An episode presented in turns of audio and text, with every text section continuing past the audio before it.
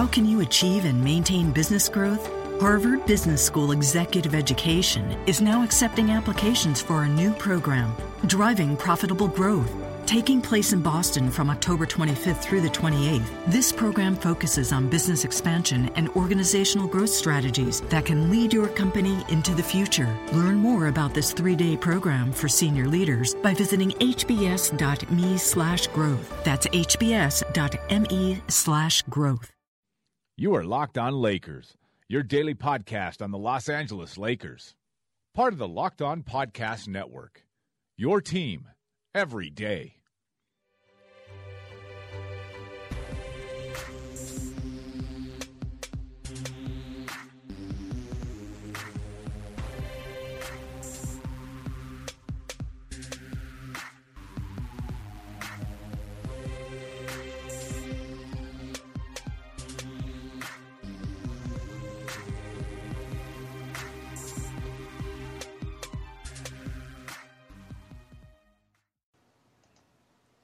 Welcome, everybody, to the Locked On Lakers podcast. I'm Anthony Irwin. Uh, I am back from my one day hiatus. Is that how you pronounce the word? I think that's how you pronounce the word. Uh, I really appreciate everybody on, on Twitter, on social media, who, who reached out to say, uh, to give support. I, I greatly appreciate that. My family greatly appreciates that. Uh, I got to I got to prove to my dad that people actually know who I am, so that was kind of cool. Uh, thanks, Harrison, for, for giving the shout out uh, on your show. Uh, how are you hanging in there, or how are you holding up? I'm doing all right, man. A uh, busy day today covering Defenders Media Day, but uh, yeah, I mean, I'm I'm hanging in there. It's not not not a bad way to spend a day in LA. Yeah, uh, we we we are here to present a a nice distraction from everything that's going on. If you if you aren't thrilled about how the election went, great, you get to listen. If you are happy about how the election went, great you get to listen you know and stop paying attention to people who are really angry about the election. We are here if you were hoping to get through this whole podcast without an election reference sorry that's too bad. You're you're the person that's going to be offended so. Dang it. That's uh that's anthony's bad. He he doesn't feel bad about it but i apologize on my on his behalf. Yeah i really don't. Anyway let's go ahead and get into the show. As always you can find the show on audio boom itunes silver screen and roll tune in stitcher and today's fast break uh, make sure you're using the promo code LO Lakers on SeatGeek to get your $20 rebate. Today is going to be a reality check. Basically, the Lakers have been so fun and so exciting, and they've actually won basketball games that I think some things that I don't think we necessarily have to worry about quite yet have popped up. Uh, but I do think there are some shortcomings in this team that haven't been spoken about because people are just so happy that the Lakers don't completely suck and that they don't outwardly hate the coach who who is at the helm. Let's go ahead. Turns out there's a middle ground between championship favorite and worst team in the league. Yeah, absolutely. So the Lakers, are, the Lakers are in that middle ground right now. They're they're somewhere. Yeah, they're somewhere in between. Let's go ahead and start. I mentioned coaching a second ago. Let's start with Luke Walton and while again we are only eight games in so everything that we're talking about right right now doesn't it doesn't need to register on any kind of scale of panic meter whatever. But there are some issues or some some questions that i have so far. Regarding luke i think he waits a little bit too long to get the starters back into the game uh, especially when you consider the fact that the starters tend to be the guys that the lakers are hoping to build around moving forward, right? So you hope to get as many minutes as they possibly can. Uh, as it stands, nobody's playing more than 30 minutes. Do you think that's a good thing long term, Harrison, or do you think like somebody like Russell should be playing more than 30 minutes a game? Yeah, Anthony, I think it's time to fire Luke Walton because he, he clearly he was brought in to lead this youth movement, and he's just no. I'm just kidding. We aren't going to do Harrison's hot takes today. Um, so, do I think it's a bad thing that the Lakers are playing? Like no one's really playing over 30 minutes. I, I, don't know that I think that that's necessarily a bad thing. I, I, think that the I think it's the patterns have been a little bit weird uh, as far as rotations go. I think a common complaint that and one that uh, I agree with is that it is the way that Russell's being utilized, especially late in games, uh, being brought back a lot of the time with like six minutes or so left in the fourth quarter, which I, mean, it just seems like it's a long time to let him kind of chill down on the bench. And I know he he he likes to have ice in his veins. And so you know some people might argue that that helps. But I, I think you do get out of rhythm a little bit when you sit for that long. You sub out before the end of the third and then you sit until midway through the fourth and then you get sent back out there. I, I think that's making things a little bit tougher on him than necessarily they need to be right and the other thing too is so Luke basically said, and I don't have the quote in front of me, but he basically said, if you're playing well, you're going to get the minutes, right? And yep. my issue with that, and it's not really an issue, but but I guess ideologically, the the one, I'll go ahead and call it an issue. Screw semantics. Basically, if you're forced to, or if you if you think you're only going to play in those fourth minutes, if you're playing well during the game leading up to it, I, I think it's pretty easy, especially for a young player, to force the issue a little bit and you know try to maybe do things that they don't necessarily need to do uh, in order to get those minutes. And right now, Russell isn't shooting the ball very well. And I'm not saying that this is directly correlated to Luke Walton's, you know, decision to, to go to ride the hot hand in the fourth quarter. But if if you eventually, if you you know, anytime Russell misses a shot, in the back of his mind, subconsciously, it's going to register as, oh man, now I need to make another two shots so that I can show that you know I need to I need to play in that fourth quarter. Then he misses another one. Oh man, now I need to make three more shots.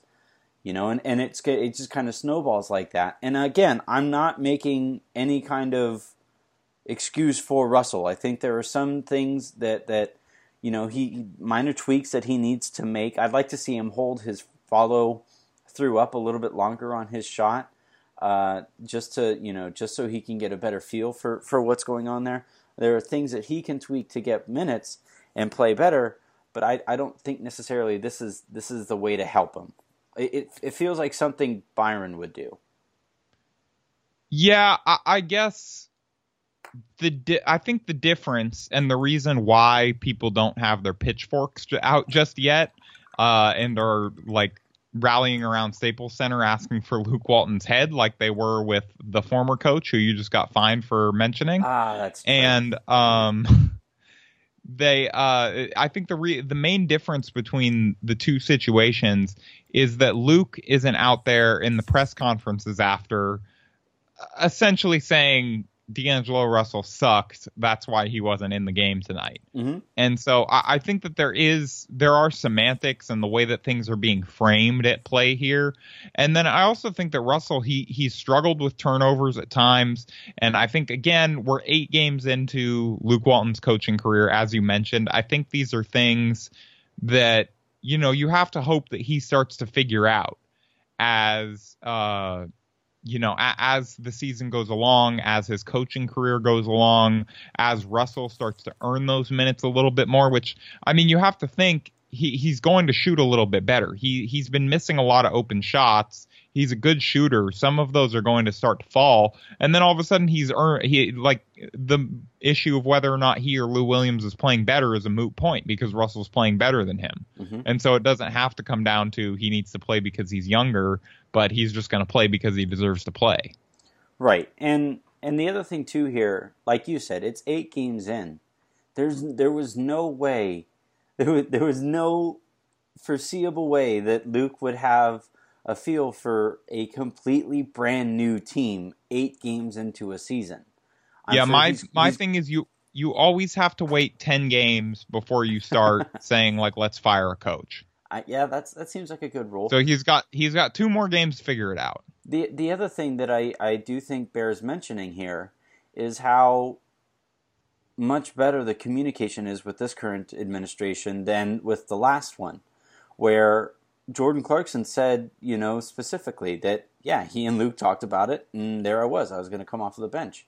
And because he had that conversation with Luke, I'm sure he felt better about it than in his rookie year when all of a sudden he'd find himself on the bench and Ronnie Price was in the game, even though he was probably playing better than Ronnie Price because it's Ronnie effing Price, right? And with with D'Angelo, if he ever feels the need, like if you watch the, the clip of Luke playing you know, playing defense today that the Lakers tweeted out. Uh, uh, you know, he's playing defense against the Lakers bigs. That was somebody who I would imagine you could have a conversation with. Russell could have a conversation with and say, "Hey, coach, I I appreciate what you're trying to do with with this with the rotation that you're looking at. And I know it's early, but I think it probably would make a little bit more sense to get me in the game earlier so that when I get in or in those crucial moments, I'm in a better rhythm than when I enter, you know, 6 minutes into that quarter. You know, and that communication is going to be key as this team figures itself out and as Luke Walton figures out how to coach them. Yeah, and I think maybe Luke Walton in, in, that instance might respond, "All right, then score on me, bro," because apparently that's that's what he's doing after practice. I'm he, I'm going on the record and I'm saying that was a flop. The the, the charge he took on Thomas Robinson was a flop. hey man, he was a role player for a long time. He, he knows how he knows how he has to get by. like, you know, that's one of those things where because I, I, believe they had an assistant coach refereeing. I didn't see it, it, whoever was refereeing because I heard a whistle. They, they they made a call. Somebody made a call. So I think that's one of those situations where he kind of looks at his assistant coach beforehand, gives him a wink, wink, and says, "Hey, I'm going down here. Help me out, buddy." You know, that was. Uh, I don't think that it the uh, the contact that he took necessarily led to somebody who basically got shot with a shotgun. And then this is the kind of stuff again. It's like this is why the Lakers like they're still fun this year. Mm-hmm. Even if again we're gonna we're gonna pick on a couple flaws. We're gonna pick a couple scabs today. Turns out the Lakers but, have flaws. Yeah, they they aren't perfect yet, but they are still very fun. We are not saying that you know anything any gigantic changes need to be made. It's just that I, I think it's important to understand that this team does have real issues. And mm-hmm. these are issues that we expected going into the year, but that we can't get too caught up in a three game winning streak and just totally ignore any of the team's flaws. Like the, the, there's this cognitive dissonance right now between the Lakers are really, really, really fun and they're really good and they're doing all this good stuff, and then it's like, and then we say on the other, out the other side of our mouths, they're still going to be one of the worst teams in the league. And mm-hmm. so I think it is helpful to get into why that kind of stuff is still going to happen, even as improved as they are. And the other thing here too, as to why Luke might be sticking with the benches, they're producing Yep. They they have the Lakers boast one of the best, most explosive, consistently explosive benches in the league. In and, terms of production and athleticism. yeah, I mean Jordan Clarkson's a pretty good athlete, and, and yeah, yeah, Larry so, Nance Larry Nance Jr. Uh, needs to send some flowers to David West's family. so with with this bench, I can I can see why you know you watch you watch a team go out there and play, and if that bench comes in and does well, it's hard to pull them off of the court, right? Especially for if, if the bench comes in and, and helps the starters out and gets a lead back or expands on the lead. That's that's what you're looking for as a coach. And when you see that, you kind of want to you know reward them. Uh, but I do think as the year goes along, you want to hammer out rotations so that your starters know that you still have confidence in them even despite the bench, you know, potentially outplaying the other team's bench because it isn't like that bench is going in there and outplaying the starters. Yeah, well, I mean, there have been times where they've outplayed groupings of the other team's starters, but overall, I, I your statement is accurate. Right. The next person or the next beef that I have with this awful Lakers team is is Luol Deng. It, this has been a topic now a few times on the show. And you can find all those shows on, on Audio Boom and iTunes. Make sure you're subscribed and stuff. But one review. The, yep, leave us a review. Give give us your hot takes. We we are giving you ammunition to, to send us your hot takes. And, and come we'll, on, we, we know you guys can come up with just as good of hot takes as we can. I I, I would hope better. No, I don't hope better, because then that would mean you have our jobs.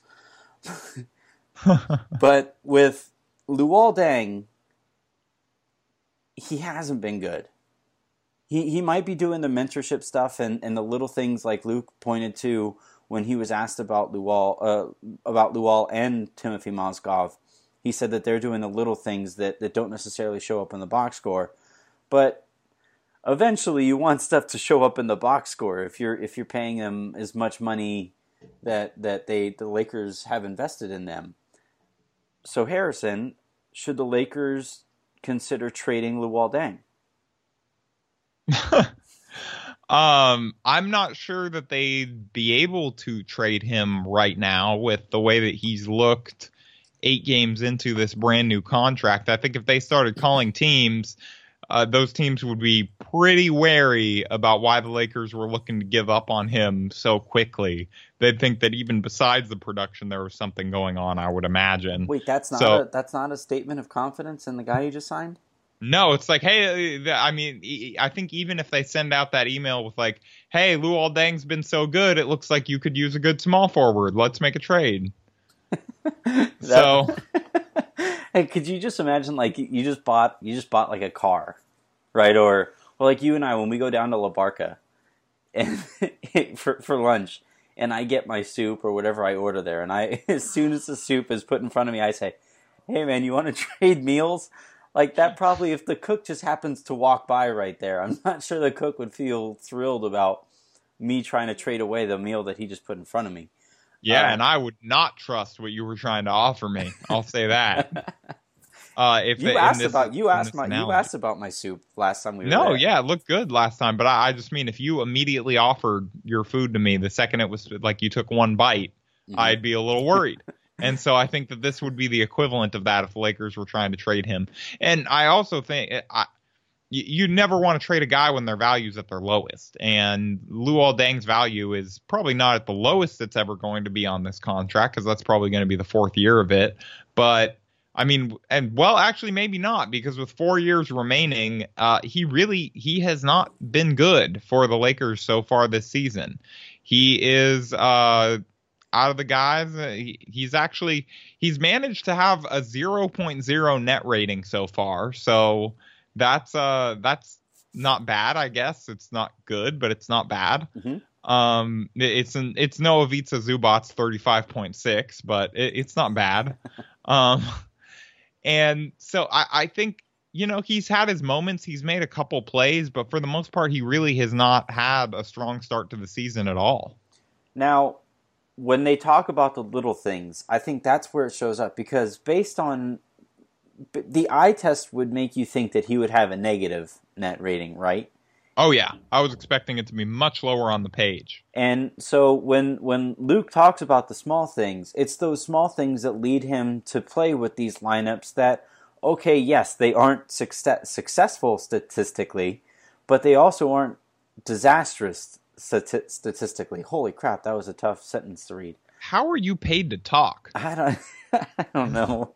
I, I, I went to the Stuttgart School of of Entertainment, but with with Luol, the little things come in the, in in the form of like when he when the Lakers played the Warriors. I thought the defense he played on Kevin Durant was really really good, and that was the kind of stuff that they paid him to come to Los Angeles for in the first place. That was one of the frustrations I actually had when early in the season when Nick Young was guarding the other team's best player. And Durant is a little bit better of a, a matchup uh, for Luol than he is for Nick.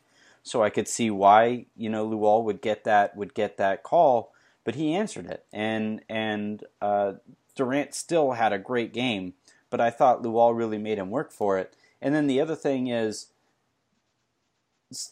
production that he might have right now doesn't really mean anything. This Laker team, like we've said, I don't I still don't think the playoffs are really within reach.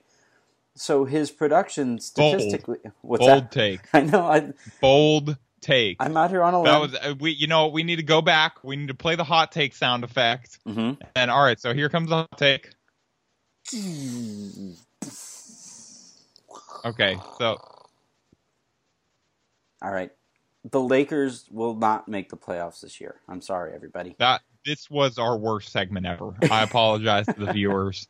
We may just cut this. I don't know. We'll see. We'll- but we'll anyway, you you were talking about So- you, you were saying the Lakers aren't going to make the playoffs this year. And and the production that he has on a non-playoff team are nowhere near as valuable as what he's doing behind the scenes to mentor Brandon Ingram, right?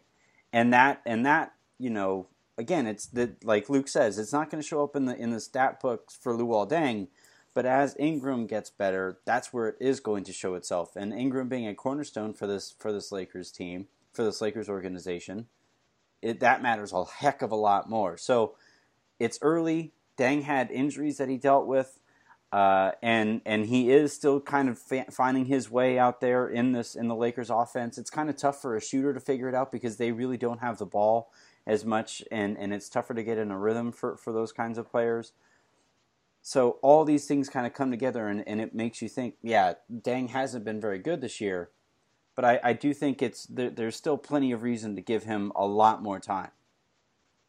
Yeah, I mean, you you have, and the other thing too. This is what I mentioned on yesterday's show without you, was that the Lakers are in some ways playing him out of position, right? Mm-hmm. Because he had most of his effect. He was very mediocre last year in Miami as a three, and that's where the Lakers are playing him almost exclusively.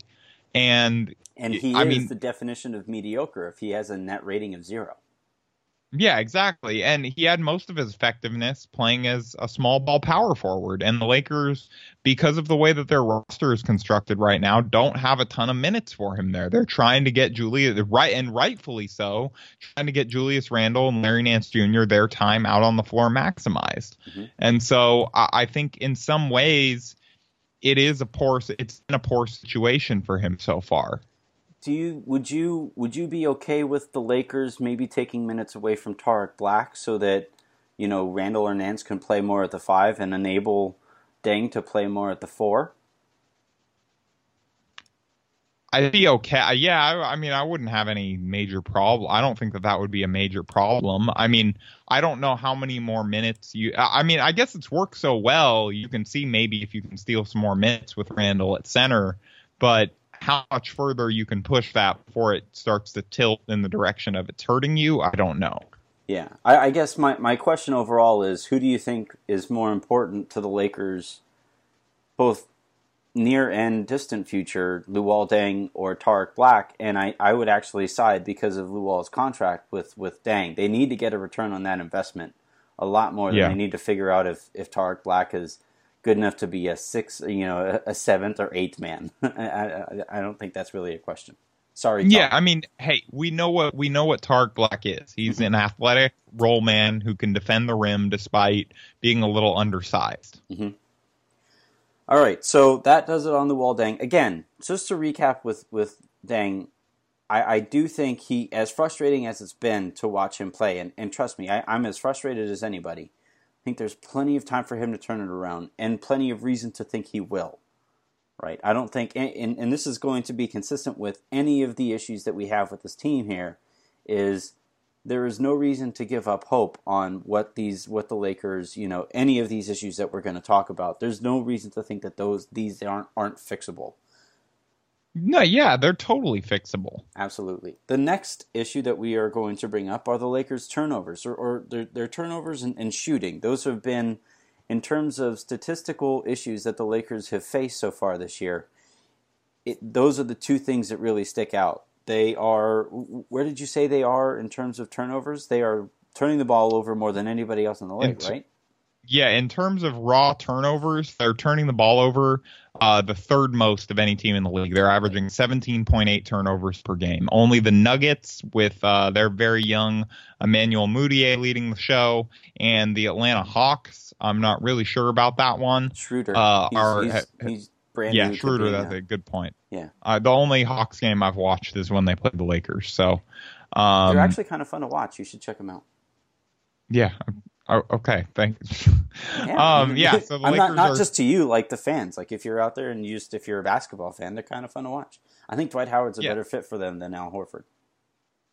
The the Lakers have the third most turnovers in the league so far this year, and that's been kind of a major issue for them. Yes, and then the other one that that uh, we're going to talk about here shortly is their three point shooting, right? And why don't you give the numbers yeah. on on what's going on there? So the Lakers are shooting 32.4% from three, which is the ninth worst shooting percentage in the league from that distance. And that wouldn't be as much of a problem for them. I mean, it's still not really a problem, but they're shooting the 10th most threes of any team in the league. Right. So it, it's uh, it's a case of it's actually almost the opposite of last year, where the Lakers were actually a pretty decent three point shooting team and they just barely took any. Mm-hmm. and they've somehow flipped that all the way around. I, all right, so let's so let's tackle the turnovers. Are the Lakers first. worse with? Yeah, I, I, think the Lakers are worse without Kobe. I think we can clear that now. Yeah, that's true. It's a sad, but that's a sad truth. But what's uh, it? It that's really for those who can't pick up sarcasm. We don't actually feel that way. Let's talk about yeah. the turnovers here. We know we, we both think that it's a it's a fixable issue, right? So that's where we'll yeah. start the conversation. How can they then fix it? Well, I, I, think some of these turnover issues you have to chalk it up to. So, so that was talking about raw turnovers. The Lakers are playing at the second fastest pace in the league, and so they're going to just get more turnovers by virtue of the fact that they're using more possessions than other teams. Mm-hmm. Their turnover ratio is actually not much better though. It's they're turning the ball over on 17.1% of their possessions, which is the fourth worst rate in the league. Mm-hmm. So the Rockets actually kind of jump in there once uh once you account for j- just overall ratio rather than raw turnovers. And so I-, I think some of it is having a young team.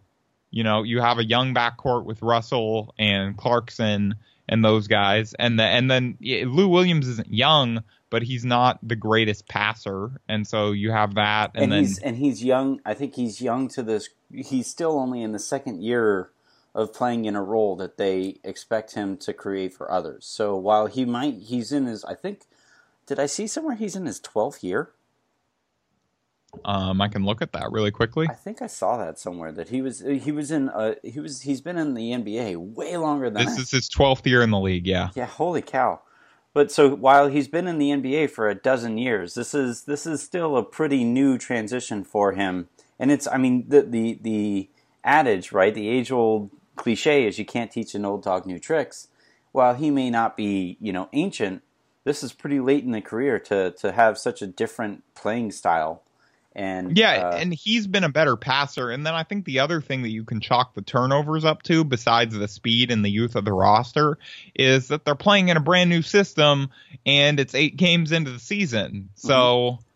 you know, I, I think that that kind of stuff was naturally going to happen. If it wasn't happening, then the Lakers would be like even more shockingly good. Like imagine how good they'd be if they were like savants and had just already completely picked up the offense and weren't having any turnover issues. I, Luke Walton would be would have been elected president. Yeah, that, that's how that would have worked out. People uh, didn't read. Not enough people read my article, I guess. so the the other thing that I was you you, you mentioned the system right, and yeah. specifically a play a play to me that happens at least two or three times per game during these Lakers during the beginning of this Lakers season is it's a it's a set that comes out of Princeton. It's a it's a it's a Princeton aspect. Basically, a, a guard or somebody will dribble from the top of the key over to the wing, and as they're making that, as they're dribbling over, an automatic back cut is supposed to occur. And when that back cut is happening, you know, the, you, you want the defender to think that it's a handoff coming up, and because that defender thinks it's a handoff coming up, they're going to, to, to start playing towards the, the coming screen, and you, whoever was there on the wing, quickly darts to the baseline, and you're so, and and the, the window for this pass to fit in there is tiny. It's minute, and that's the kind of thing that you're only going to get better at with repetition and that rhythm it just isn't there right now. So, you know, at least two or three times a game so far, you're watching that play take place, and either the passes the the bounce was too low for the guy, it's you know behind them, it's ahead of them, you know, or it just doesn't happen at all, and the Lakers haven't, you know, they, they don't get to, to capitalize on on what should be a layup. So, you know, as the Lakers continue to get better at the system and they're able to make counter punches to what defenses take away, these things are going to get better. And for right now, the the it's manifesting itself in turnovers that that look pretty bad in the moment, but but really it's going to look good as the season goes along. Yeah, and I think the other part of the turnovers that you have to you have to you can blame the turnovers on is that Ivica Zubac isn't playing enough. He is uh, he has a turnover ratio of zero percent. He has not turned the ball over once. so I think the Lakers found their new point guard. Point Zubac. Yeah, uh, hilarious small sample size stat. Additional on the other end of the spectrum is Jose Calderon has turned the ball over on 43.2% of his possessions so far. Which uh, he's played in 3 games and averaged 9.1 minutes per appearance, but holy crap is that bad. he, he should go by Jose Calderon Pass. Although, hey, if we're gonna if we're gonna pick on him, we have to be fair. He has the highest true shooting percentage on the team at seventy six point five. So basically, it's either a make or a turnover when he. So really, Jose Calderon should just be gunning every time. I think that's the that's the conclusion we've come to. Or no, I take that back. Not the highest. Zubac is at hundred. So. Those two need to be playing more. Small sample sizes is my favorite part of the. the, the I NBA love season. early season small sample size stat, stats. It is the best thing ever. We're nerds. Uh, let's talk about the shooting then. And I feel like a lot of the same reasons that we just gave for the turnover woes go into what's going on with their shooting. It, I, I think a lot of it, look, shooting requires rhythm. And you can't have much rhythm if you're learning a brand new system. Yeah, I would. Sorry, I didn't realize you were handing off the baton to me. but yeah, it, I think that makes it harder to get in rhythm so, because you don't necessarily, you aren't always prepared for where you're getting the ball. You aren't always confident, like, you know, I'm just ready to step into the shot because I've done it a million times. So I think I think that's part of it. I think the offense looks a little bit more stilted at times. You notice these guys are going up a lot more confidently when they're on the break because it's a scenario where they've done it, uh, you know, a million times. That what just happened there, that long pause, was us illustrating what happens with poor rhythm. So really, we were just making a point. And yeah, I, that was a good metaphor on my part. That's exactly what was going on. The other Yeah. thing too, with with you know, when we talk about rhythm and and such, is look as a shooter, you expect to, you know, you, everybody has you know this this step. I prefer to go off of a one two three shooting style where I gather one, raise up two, release three. It's very simple, right? okay, so hold on one. Just sorry, Anthony. Mhm. Any kids listening? I've seen Anthony play basketball. Don't do this. it used, it worked once upon a time. I swear. I, I've I've actually made baskets in my life. So Agree to disagree. so with with shooters, right? If if you know, in that one two three, that's that's a count that would go on in my head. It was a one two three kind of kind of feel to it, and if you're not getting the ball when you expect it, and you have to rush any of those aspects of the shot, you know, if you if if it if usually it's supposed to go, you know, one two three, nicely spaced, but if it's one two three, you know, or one two three, you know, if that's if that's thrown off at all, then the shot probably isn't going to go in. And in the NBA, when you're dealing with athletes as great as they have, the window is already small, and you have to do things. You know, just imagine having to shoot over Brandon Ingram, and he's closing out on you, and he has a nine foot standing reach, and he gets to jump. I will have nightmares thinking of that tonight. right? And so you, it's already tough enough to score in the NBA, but if you're do if you're trying to score in the NBA with poor rhythm that comes from learning a new offense, that becomes all the harder to do. So while the, the and it's and trust me, it, it, you know, like I said with Luol earlier, it's frustrating to watch because you see these shots and you say, "All right, that's that's makeable." He had plenty of time, and it clangs off of the rim. The initial response is to say, "Why are we shooting so many threes? Right? When really you should be asking yourself, "What can the Lakers do to get better rhythm that would lead to that three?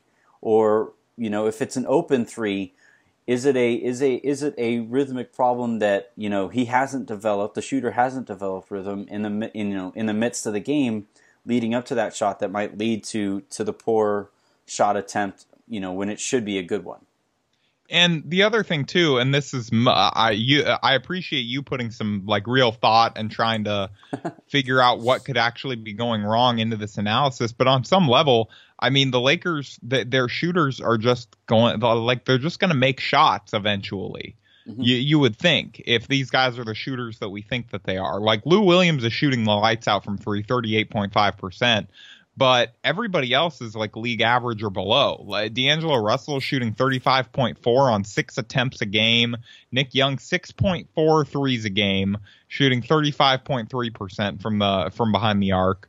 Uh, Luol Deng shooting just 31.8%. He's a better three point shooter than that, I think, for his career. Jordan Clarkson is really like ice cold to start the year. 29. He had that big one against the Suns the other night off of the Randle assist, but he's only making 29.2% of his threes. Brandon Ingram has been abysmal. He's shooting 23.5% from three. And so, I mean, you just go through those numbers and most of those guys, as the year goes on, that's going to tick upward. You would think if the, if those guys are the players the Lakers think they are, those shooting percentages are going to tick upward a little bit. Yep, and and yeah, I'm, and the just, Lakers have generated. They're one of the highest teams in the league as far as getting open shots. Mm-hmm. Right. So that's the thing. Also, that was the other thing that I was going to talk about. The fact that they're getting so many open shots. It's not like you know, it would sometimes frustrate me when when Kobe would say, "Yeah, I, I well, no, I won't say Kobe." Remember, you watched The Office, right, Harrison?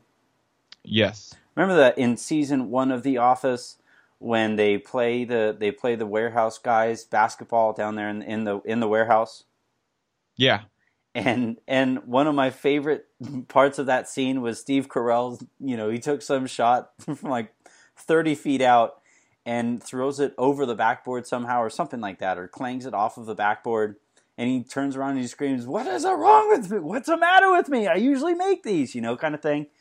And, and, you know, if I was rooting for whatever team Steve Carell played on there, I'd be a little worried because that shot's just never going to go in. It's just not a good shot.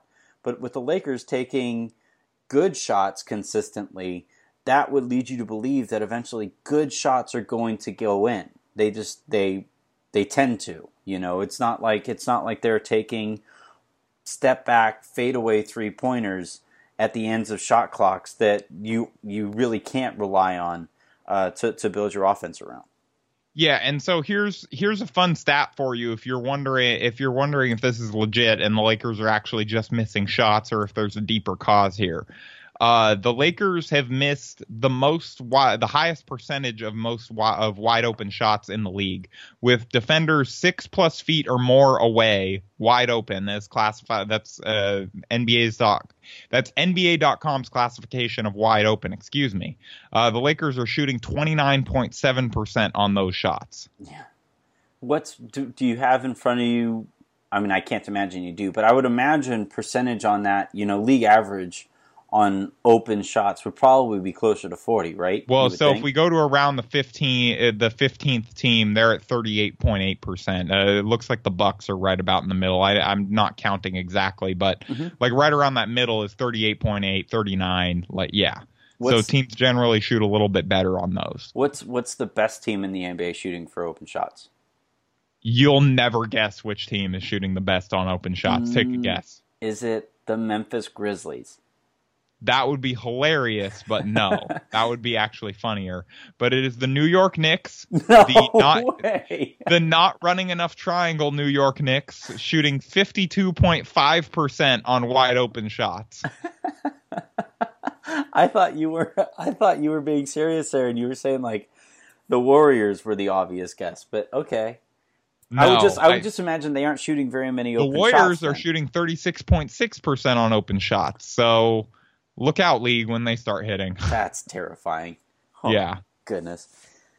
Anywho, but but yes, I would say I would say watch for that number as the Lakers season goes along. They're shooting, you know, twenty nine, whatever it is, uh, twenty nine point seven percent. I think is what you said. Yeah. Watch watch for that number as it creeps up to you know the 35, 36, and eventually into the forties. The offense will but really be clicking. You just have to up. hope that they specifically continue. on it's even worse on just threes. They're shooting 23.4% on wide open threes. That's not great. yeah. So you would have to think that that's going to bounce up a little bit.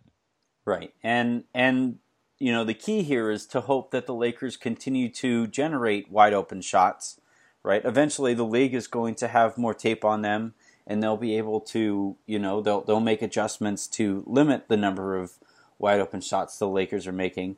But they're the hope, actually they're they're the sixth worst team in the league as far as generating wide open shots. It's only 15.9 percent of their shots. Huh? Uh, I thought that was higher. It you, it was higher earlier in the year. It's dropped since then. So gotcha. Okay, so I wasn't I wasn't crazy. So the teams are figuring out the tape. well, but that's what we talked about, right? Is that you know if the defense is a little bit ahead of a team with a brand new system, learning to make those counter punches offensively is going to lead to to more wide open shots. Yeah, they were, you know, they're going to start to look fluid in their first sets, but then teams are going to be at the same time mapping out those first sets. And mm-hmm. so the Lakers are going to have to be ready with, you know, the the left hook. Yep, absolutely. Uh, all right, so that does it for turnovers and three point shooting. Both things, again, the, the purpose of this podcast is to get a little bit more real with the Lakers, but also provide you with reason to believe that the Lakers can still get better, right? That these things are all fixable. And finally, the last uh, item on our list is maturity.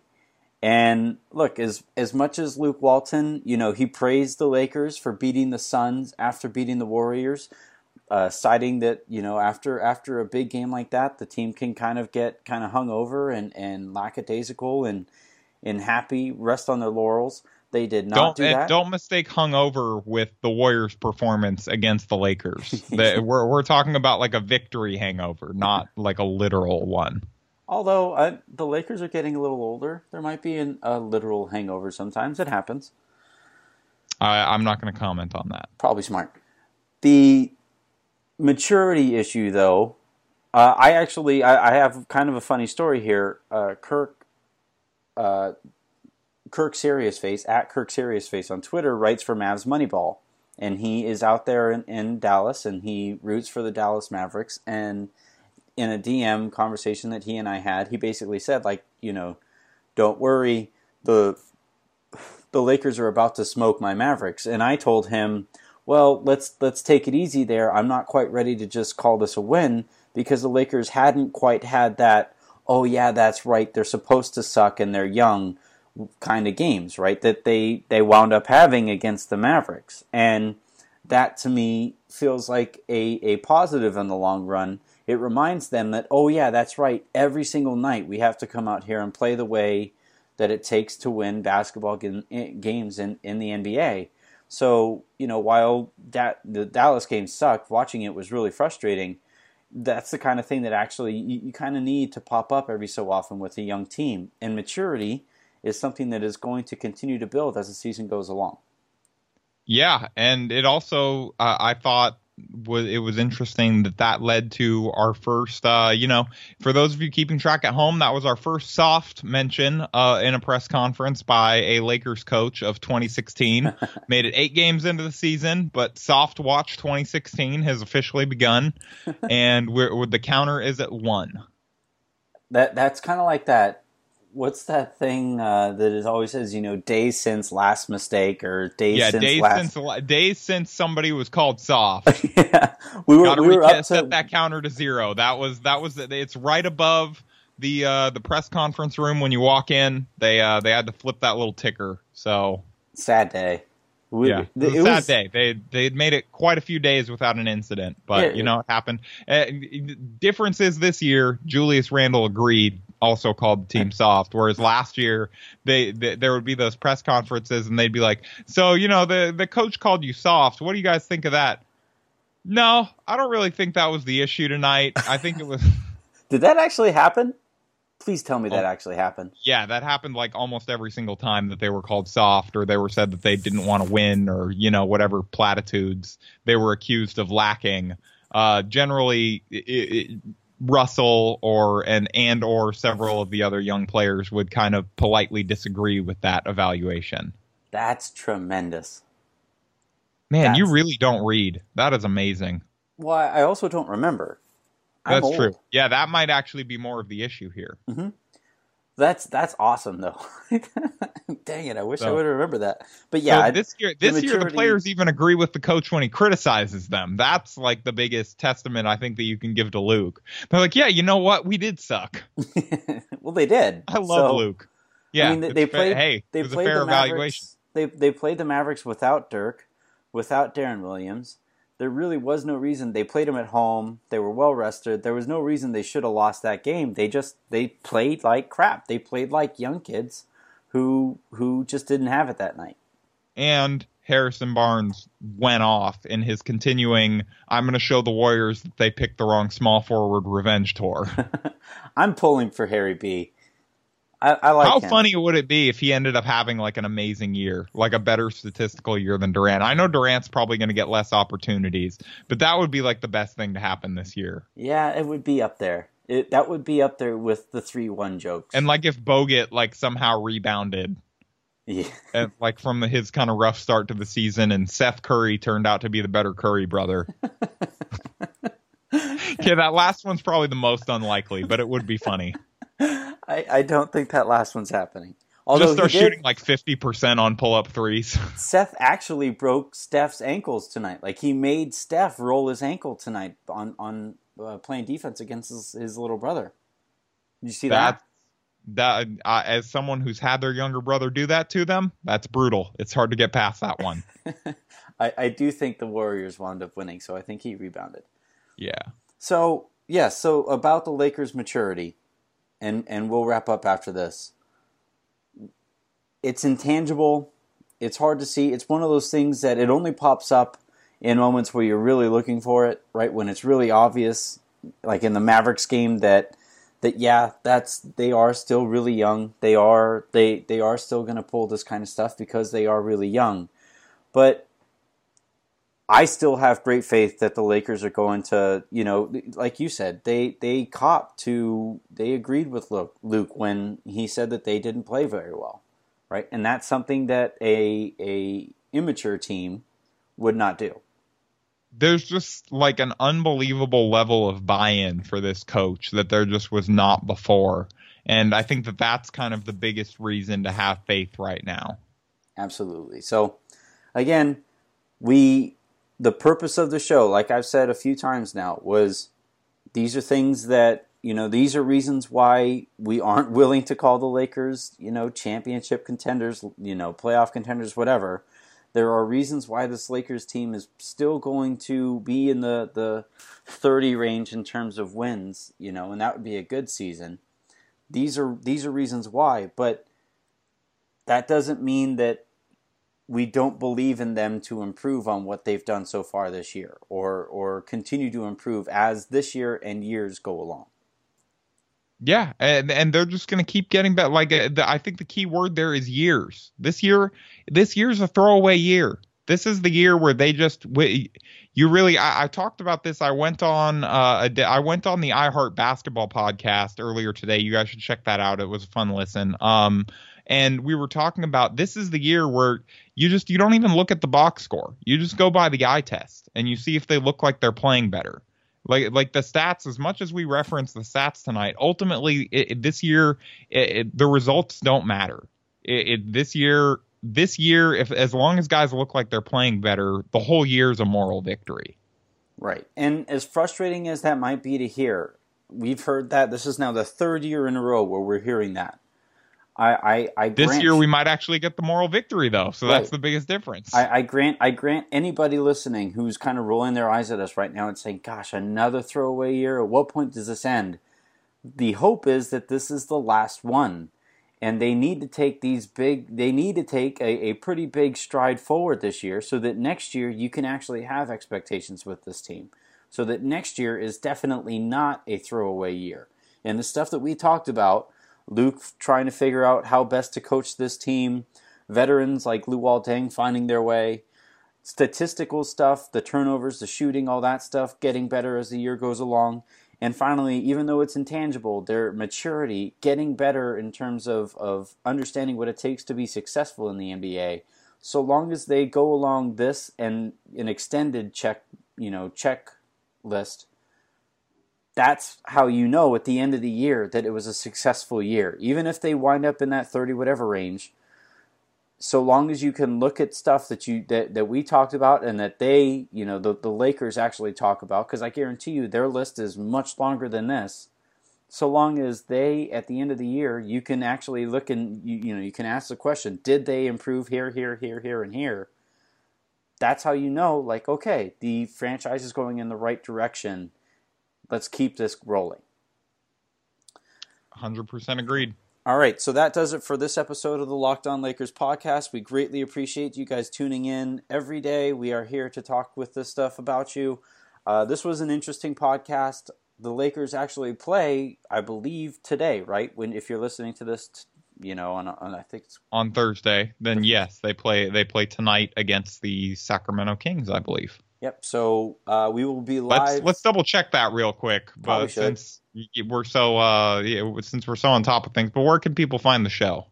So you can find the show on Audio Boom, iTunes, Silver Screen and Roll, TuneIn, Stitcher, and today's Fast Break. Make sure you're using that promo code on SeatGeek to get your $20 rebate on that first purchase.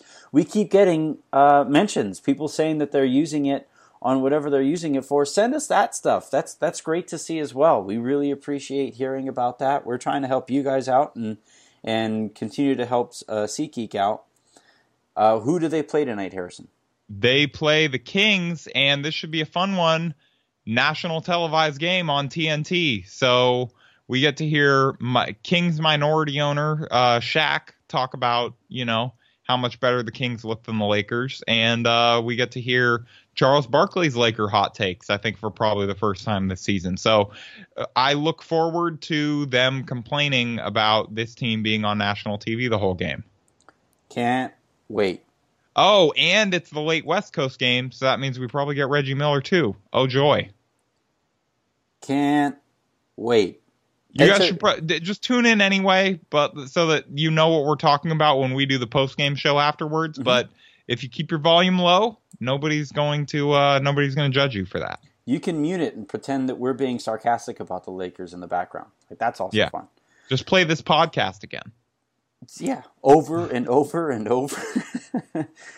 we'll talk to everybody after the Lakers hopefully beat the Kings and get back to their winning ways. Oh, you called your shot. All right. Lakers going to beat the Kings. You heard it here first on Locked On Lakers. Hot Take Central. That's what we are. We are sponsored by Flaming Hot Cheetos. Not yet, but but come on, Flaming Hot Cheetos, on. help us out. We uh we will talk to everybody. Like I said, after the game. Have a good night, day, or night, whenever you're listening. Thanks, Anthony. Shouts to Bill Hewitt.